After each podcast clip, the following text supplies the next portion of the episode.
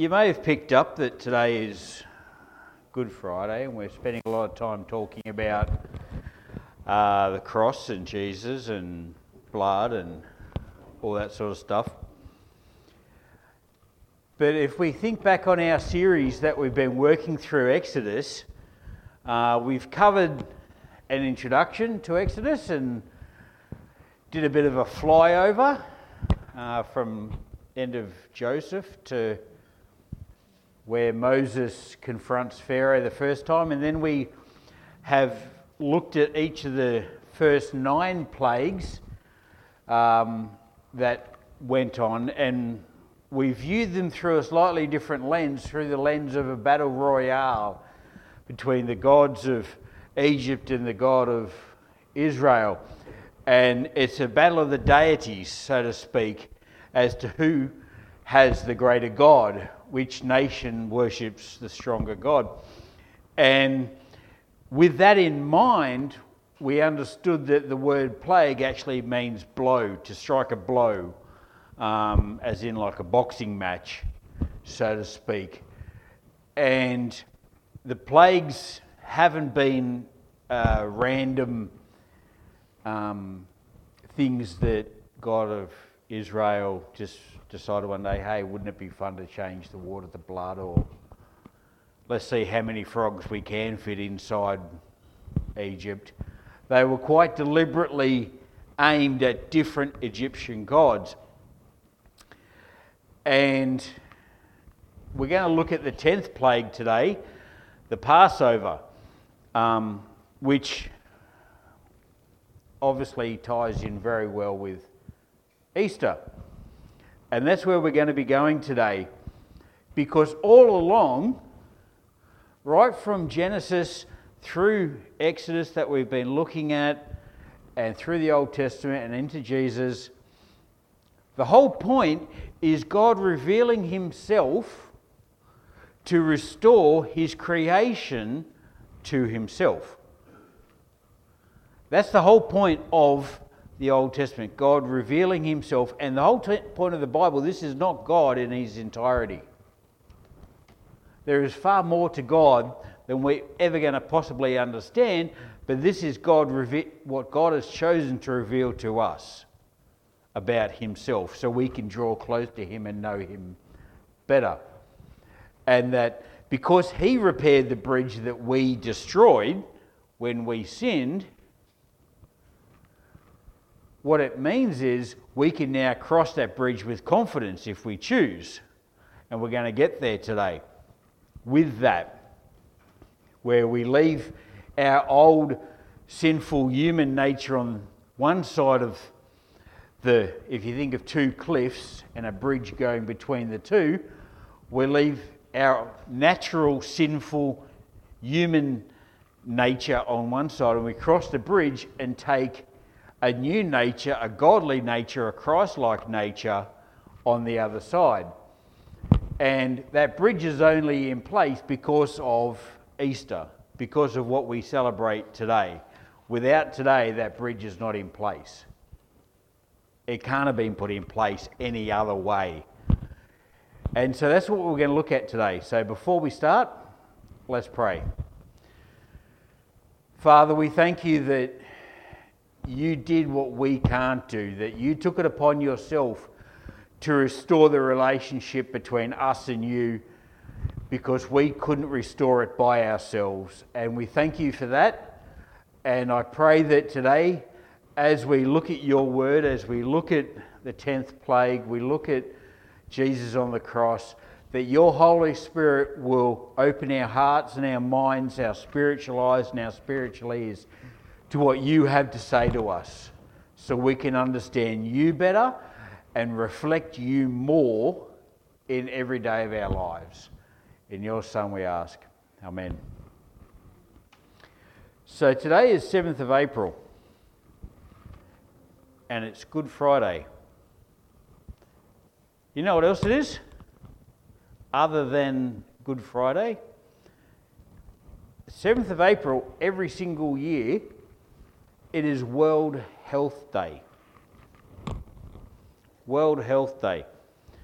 So, obviously, after church today, before you dig into the hot cross buns, everyone's going to go do 40 Ks. and I don't mean in the car. It's a focus on physical health and how healthy are we physically. And obviously, if I'm not the pin-up boy for World Health Day, this too can be you. but along with physical health, I want to ask how, you're, how healthy you are spiritually. How healthy are you spiritually? As you sit here now, today, what's your spiritual health like? Because that's an even more important question. I'm not saying physical health is not important, but your spiritual health is even more important than physical health. Because as long as our life may seem on this planet in this lifetime, eternity is far longer. And your spiritual health determines your eternity. So keep that at the back of your mind as we think about today. So, first, as, we, as been, has been our, our habit, we're going to look at the Exodus side of things first. The, the 10th blow, the 10th strike, the 10th plague, and then we're going to move to Jesus. And um, the reading that Wal read out, and I thank Wal for that, is God giving instructions to Moses. And Moses, after receiving all these instructions about the Passover lamb and how to cook the Passover lamb and how to eat the Passover lamb, um, and what to do with any remains and all that sort of stuff. Um, and then after that, he goes into unleavened bread, which we're not going to focus on today, and that's why I didn't get Wal to read any of that. So God tells Moses, and then Moses instructs the Israelite elders on what God has said. And it's interesting because this is the first time in all the 10 plagues that the Israelites have been asked to do anything.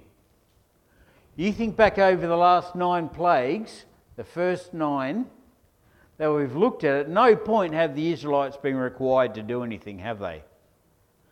This is the first time that they've actually been asked to do something. And that in itself should say, okay, this has gone up a level now. This is changing. This is not just another run of the mill plague. Something different is going to be happening this time because God is actually expecting the Israelites to participate in this in some way, shape, or form. And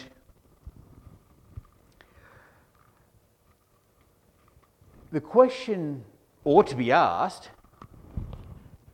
because if you look at the first nine plagues, they've received some, a lot of protection and a lot of blessings that the, Israelite, that the Egyptians have not received. Even if you think back to last week when we spoke about darkness, the darkness for the Egyptians was so thick they couldn't even see each other and they were bumping into each other. They couldn't see a thing. It wasn't just a, a normal nighttime sort of darkness where you might have the stars or the moon or something providing that little bit of light. There was, it was so dark that as two people are walking along, they couldn't see each other. Whereas the Israelites had. What did the Israelites have? Lights. They had light. God continued to shine light on them, and we talked about the whole darkness light sort of comparison between God and sin. But what had Israel done at any point to warrant that blessing? Nothing. Not a cracker. Was that? That's right. They were God's chosen people. Why did God choose them? Had they done something? No, not a thing. If anything, the one thing they had done is give God more headaches. even if you want to go back and and some people state, well, the reason they get the blessings is because of what Abraham, because they're children of Abraham and children of Isaac and children of Jacob, sort of thing. Okay, well, let's go back to them for a, just for a second. What did they do for God? What did they do to earn something from God? Nothing. So they received blessing for doing actually ultimately nothing. God chose to bless them, and that has flowed through to the current crop of Israelites in Egypt that are slaves, and they've done absolutely nothing to earn, to justify, to demand this sort of blessing. Have they? That's called grace. And many people look at the Bible and they get the Old Testament, and they go, God's angry and God's nasty and God's vindictive and God's an evil God in the Old Testament. And then he has a personality change. Must have seen some good psychologist during the, the gap of the, the two testaments. And then in the New Testament, God's love. Well, no, it's the same God, and we discussed that a while ago. It's the same God, and in fact, it's such the same God that there is grace flowing through the Old Testament just as much as there's grace flowing through the New Testament and grace flowing today. God has always wanted to bless His creation. God has always wanted to be known by His creation. That has never changed. And the grace that God shows us today is the same grace that He has shown to the Israelites back in Egypt. They didn't earn this, but they got the blessings from God. Why? Because of grace. Now, there's a number of Egyptian gods, as has been our habit this series. We've looked at a different Egyptian god per plague and we've seen how that has helped us understand why God chose that plague. And there's been for some of the plagues, there's a number of gods we could have looked at, but we've chosen one per plague. And today's no different. We're going to choose one. Again, there, there's a number we could have picked on, but I think the God that we're going to look at today um, illustrates what God wants us to get out of this passage and, and this particular scenario quite well. And the tenth plague is the death of the firstborn son. And as Wal read in Exodus 12, this was going to affect not just people, this was going to affect animals, this was going to affect everything in the land. Now, Egyptians have already had hail and locusts, and cattle have been killed, and if the country's not decimated enough, now every single firstborn male is about to die.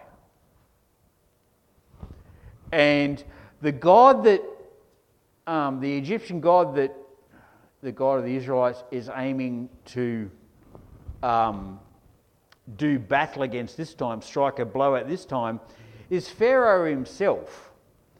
Pharaoh has set up himself as a God worthy of worship.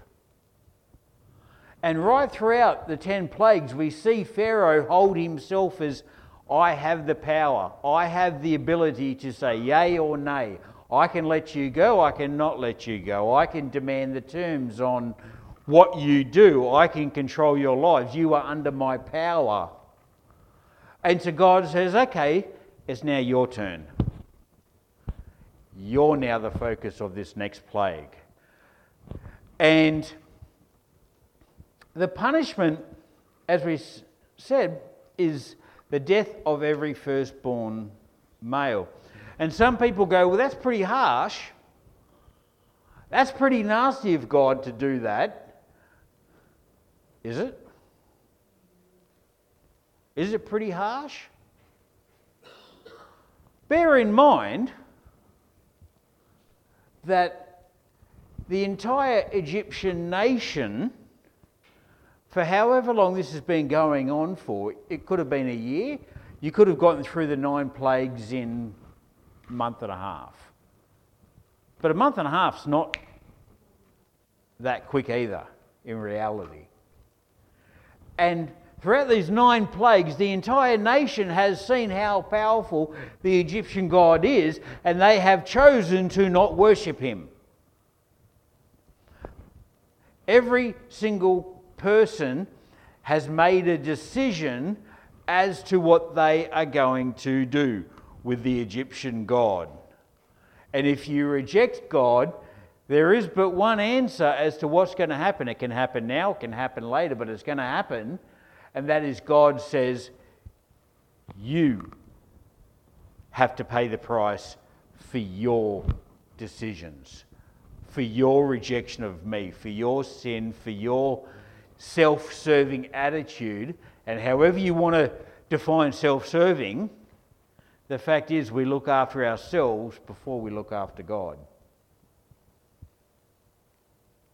It's all about priorities. And the Egyptian nation, for at least a month and a half, quite possibly longer, has witnessed all these plagues, these blokes, these, these blows, these strikes, these miracles, these supernatural things, and they have not fallen into line and gone to the Egypt, to the Israelites, we want to worship your God with you. And so, therefore, the punishment is not harsh. It is quite fair. We all deserve it because we've all rejected God at some point. And you can say, Well, I haven't rejected God. Well, you have if you've put yourself before God at any point, in any situation, for any reason. If God is not number one priority, and by number one I mean number, number one, to the expense of everything else. If God is not number one, then He is not number one. And that is falling short of God's standards. Sound harsh? Sound tough? That's what God expects. God is love, but God is also righteous perfect, holy. It's one or the other.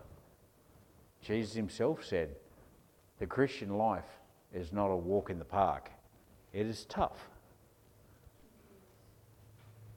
It's going to come at a cost. But if God is that important to you, you will pay it. Now, that if we go back to the details that God gave Moses to pass on, there's quite a number of them, but there's two that I would like to quickly touch on. The first one is that the lamb must be without blemish. Okay, the land that they chose, that each of the households chose to be the Passover lamb for them, had to be without blemish. They couldn't take the dodgy old Samuel lamb that was missing a couple of legs and blind in one eye and no, no, no, no, no, no, no. This lamb had to be without blemish. It had to have all four legs. It had to be valuable. Okay? It had to be valuable. And to ensure that it was of value, it had to be a certain age. It couldn't be too young, but it couldn't be too old. It can't be the one that's about to kick the bucket anyway and oh, okay, we'll use, we'll use this lamb for the Passover because it's going to die in three weeks anyway, so we might as well use this one up. And no, no, no. This one had to be in without blemish, it had to be in full health and of value to the family. This had to cost something. That's what God's saying. This Passover lamb is going to cost you something.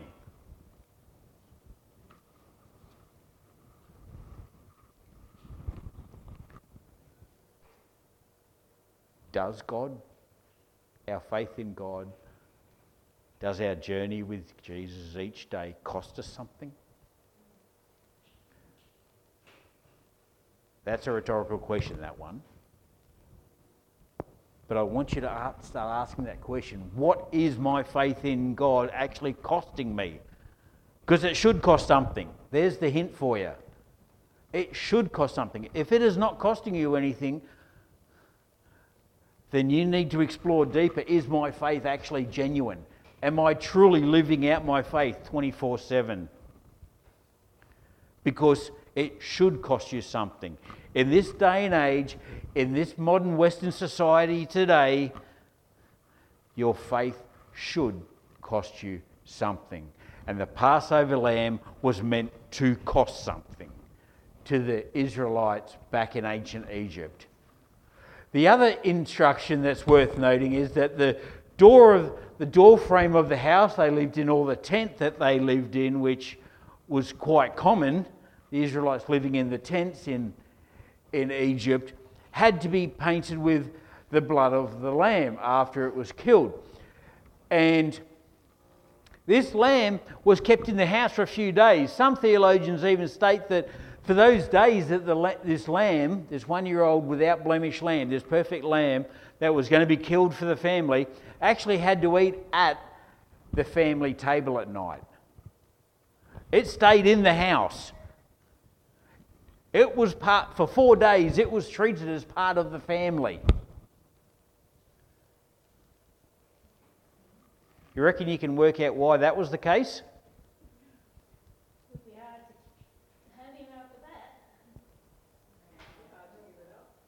Pardon? It'll be hard to give it up. You've brought in this cute, fuzzy wuzzy little lamb, one year old.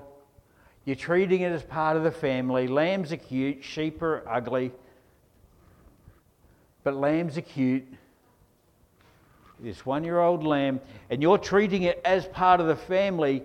The kids get attached to this lamb. We like Shaun.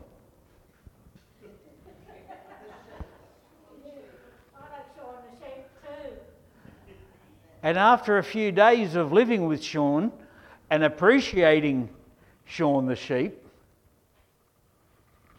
Shaun is now getting painted over the doorframe. It's meant to cost something. It's meant to not just be easy. It is a sacrifice.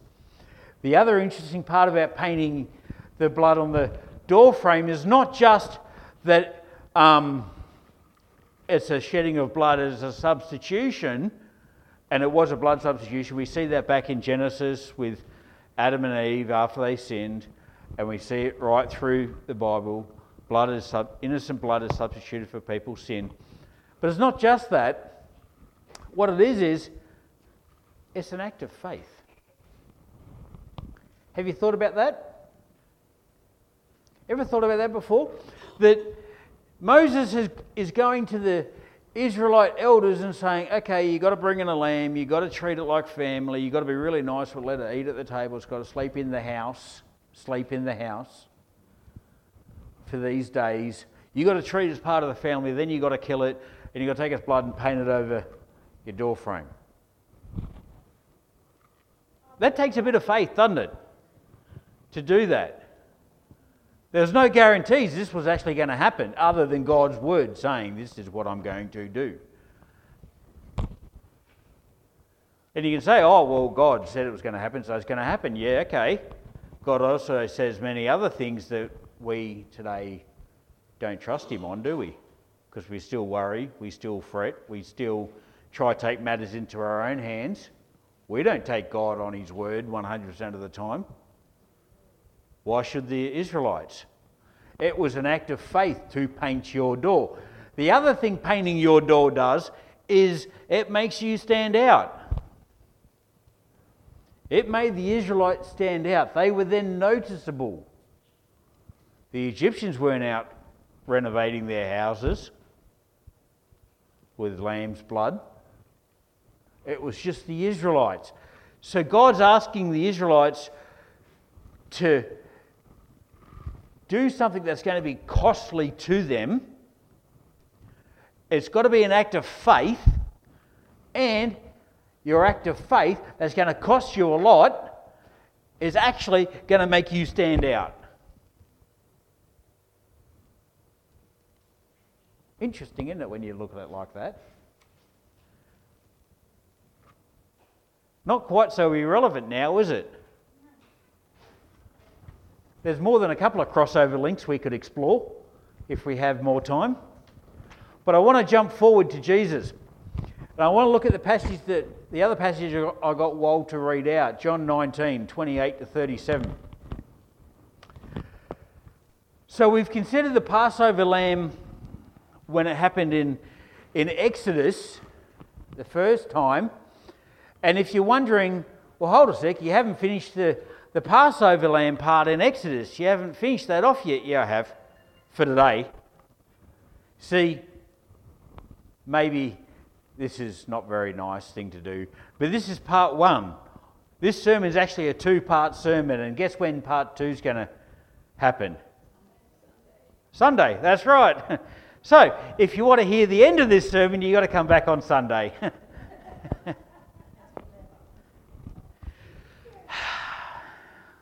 I'm not just a pretty face.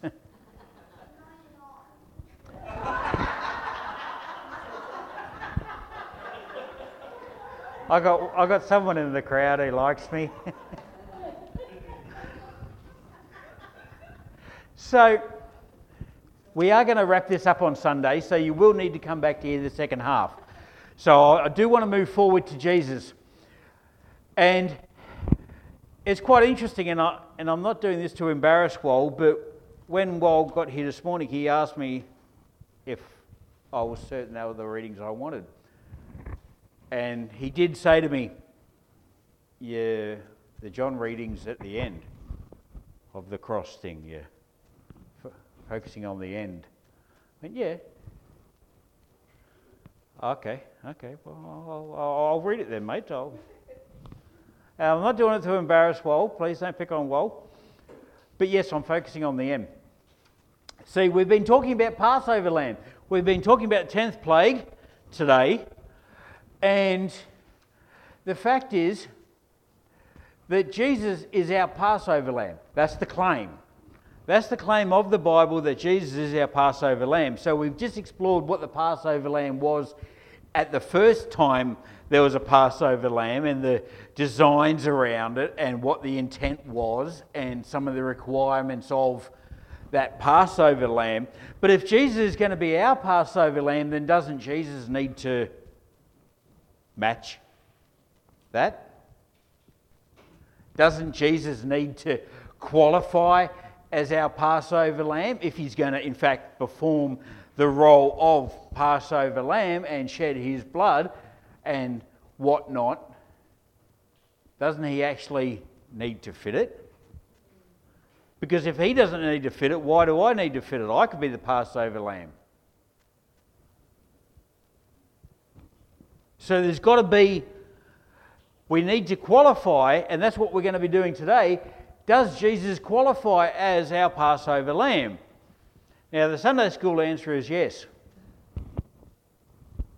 Yes, Jesus does. Okay, let's go home. but let's look at it a bit deeper because we start the passage of verse 28 later, knowing everything had now been finished, and so that Scripture would be fulfilled. And for those listening later on the readings from John 19, John 19, and then starting at 28. But knowing that Scripture would be fulfilled, Jesus says, I'm thirsty. A jar of wine vinegar was there, and so they soaked up, soaked a sponge in it and stuck it up on a big hyssop stalk and gave it to him to drink, and then whatnot. Now, at this point, you may be thinking, well, hold a sec. Why is he drinking wine now? Because your memory might be going back to one of the other gospel accounts when Jesus refused to have a drink. They offered him a drink and he refused, and now he's apparently done everything and now he's having a drink. And what's the deal with that? Well, there's actually two different types of wine, and we could spend a lot longer in it than what we're going to today. But the basic summary is the first wine that was offered to him that he rejected was a wine that would dull his senses to a degree, make the crucifixion just that little bit more bearable, if crucifixion can be at all bearable. Okay? The first wine was designed to actually make it just that, take that little bit of an edge off it, so to speak. And Jesus refuses. At this point, he accepts a wine that actually does not have that effect. It's not going to dull his senses, it's not going to make it more enjoyable now.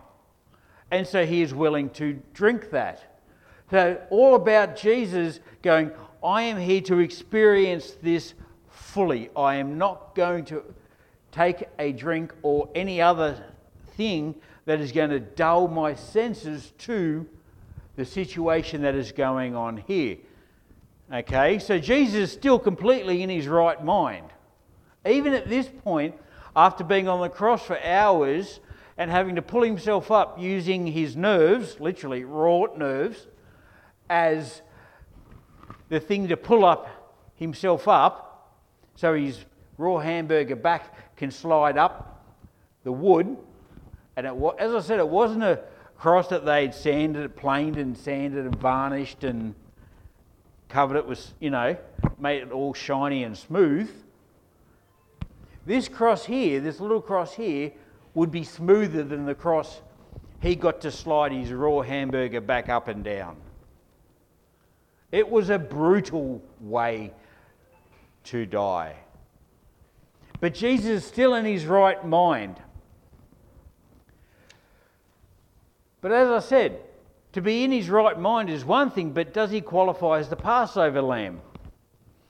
Well, let's look at it. Jesus is in his prime. Would you agree? Just like the lamb had to be. Jesus is without blemish. Would you agree? Just like the lamb had to be. If we kept reading the Exodus passage, we would get to the point where it says he had, that they were not allowed to break any bones of the Passover lamb. And Jesus didn't have any broken bones. The Passover lamb sacrifice had to be enough for everyone. Does Jesus' sacrifice pay the price for everyone?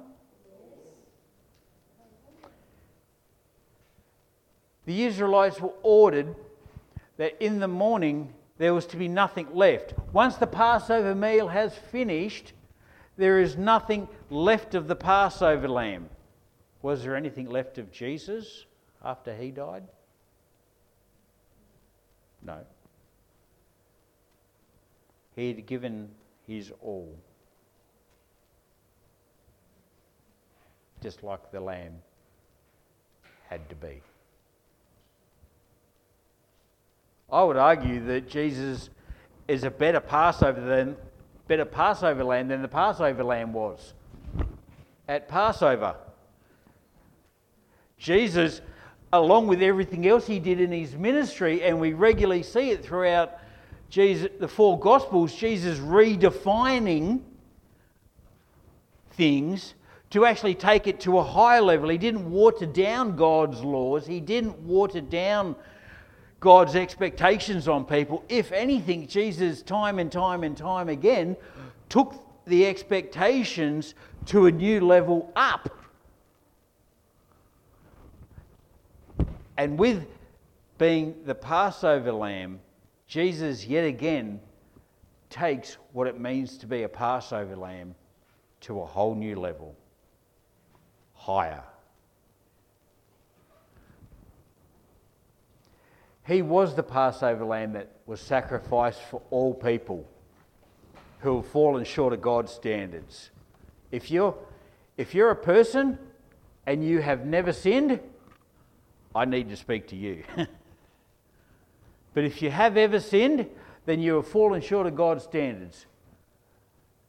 And that's why Jesus came for you. So we now need to come to the big question of, and must, this question has to be answered. You have to answer this question, and no answer is still an answer. Just putting that disclaimer out there. We need to regularly go back and reconsider and ask ourselves is Jesus our Passover lamb? Do we accept the fact that we are covered by Jesus' blood or not? And that's not a one off question. Many people think that's a one off question. I, I, I prayed the prayer once, and so therefore I'm now a Christian and I'm all good. No, no. It's a daily question we need to ask ourselves Is Jesus' blood covering me today? See, the Passover lamb shed his blood to cover people and protect them from God's wrath. Jesus, by shedding his blood, covers us. And when I say us, I mean there is this sacrifice covers every single person who ever was, ever does, currently, and will ever live. There is enough blood shed because it was perfect and innocent, it can cover everyone. But at no point am I preaching universalism. Universalism says that at some point in the future, God's going to cave in and go, yeah, okay, everyone can come into heaven. Doesn't matter what you did with Jesus or not Jesus or me or any, I just love you too much, and you, everyone gets a ticket into heaven. That's universalism, and that's not the case. If you took out every reference to people needing to make a decision in the New Testament, you'd lose three quarters of the New Testament. Jesus is very clear that people need to make a choice. Paul is very clear that we need to make a choice. But if every single person on the planet who ever did live, currently lives, or will live, if every single person were to go, Yes, I accept Christ as my Lord and Saviour, there is enough of a sacrifice to cover that. God the Father's not going to go, crikeys, I didn't realise we're going to get so many people to this. You're going to have to go and die again just to shed a bit more blood. There is enough blood sacrificed in this one act to cover whoever comes.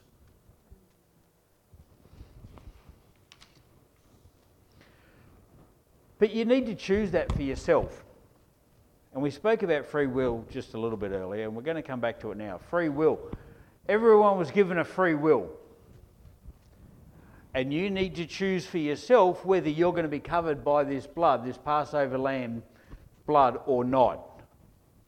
You need to make that choice for yourself because no one else can make it for you. And we need to regularly make that choice. See, some people come to church and they've never actually truly made that choice, but they think that if they work hard enough and serve well enough and do enough nice things, that they'll be allowed into heaven because they belong to a church and they did some nice things. They're wrong. Other people think, well, I prayed that prayer once and therefore I'm a Christian, therefore I never need to go to church. I don't need to go to church. I don't need to do that stuff because I'm a Christian and the Bible doesn't tell me I have to go to church. And someone once said that going to church and thinking you're a Christian because you go to church is like standing in a garage and thinking you're a car. That's very true. You can't earn your way into heaven by going to church a certain number of times. However, if you, you're truly covered in the blood of the Passover lamb, then you will want to go to church on a weekly basis. You will want to read your Bible each and every day. You will want to live your life in such a way 24 hours a day, seven days a week, 52 weeks a year, and the extra day in the leap year as well. You will want to do that not out of earning that blood, that sacrifice, but thanking God for that sacrifice. It'll be a thankfulness that flows out of you, and the more you draw closer to the Passover lamb, the more that will reflect out of you because you will understand that without the Passover lamb, I am in deep trouble. You understand? It's not a I'm earning anything. It's not a I have to because now I'm a Christian. It's a I want to because I want to be thankful. And the only reason we have that opportunity to be thankful is because of what the Passover lamb did in the first place. It's got nothing to do with us. We haven't earned it. Just like the Israelites back in Egypt. What have they done to earn God's blessing? Absolutely sweet diddly. What have we done today to earn God's blessing? Absolutely sweet diddly. What did Abraham do in order to earn God's blessing? Absolutely sweet diddly. No one has earned God's blessing. No one has ever put God in a place where God goes, Oh, well done on that. I guess I owe you. no one. But because of the sacrifice of the Passover lamb, we can walk into God's presence and worship and know Him. We're going to close this, this do the second half of the sermon on Sunday when we look at the resurrection and Israelites being sent out of Egypt. And so Sunday is a follow on from today. But let's pray first. Father, we thank you that you are the great and heavenly God. We thank you that you took it upon yourself to provide the way back to you because we could never do it ourselves. And following you is costly. Following you does take an act of faith. Following you should make us stand out. And too often, we don't want that. Too often, we want to stay comfortable. Too often, we don't want to stand out. Too often, we don't want to pay the cost. We want the result, we want your blessings, but we're unwilling to pay the cost. We want you to meet us on our terms, and you've already made the terms far better than we ever deserve. And I thank you for that. And I pray that you will guide us, that you will shape us, and that you will shine out of us, Lord. In your Son's name. Amen.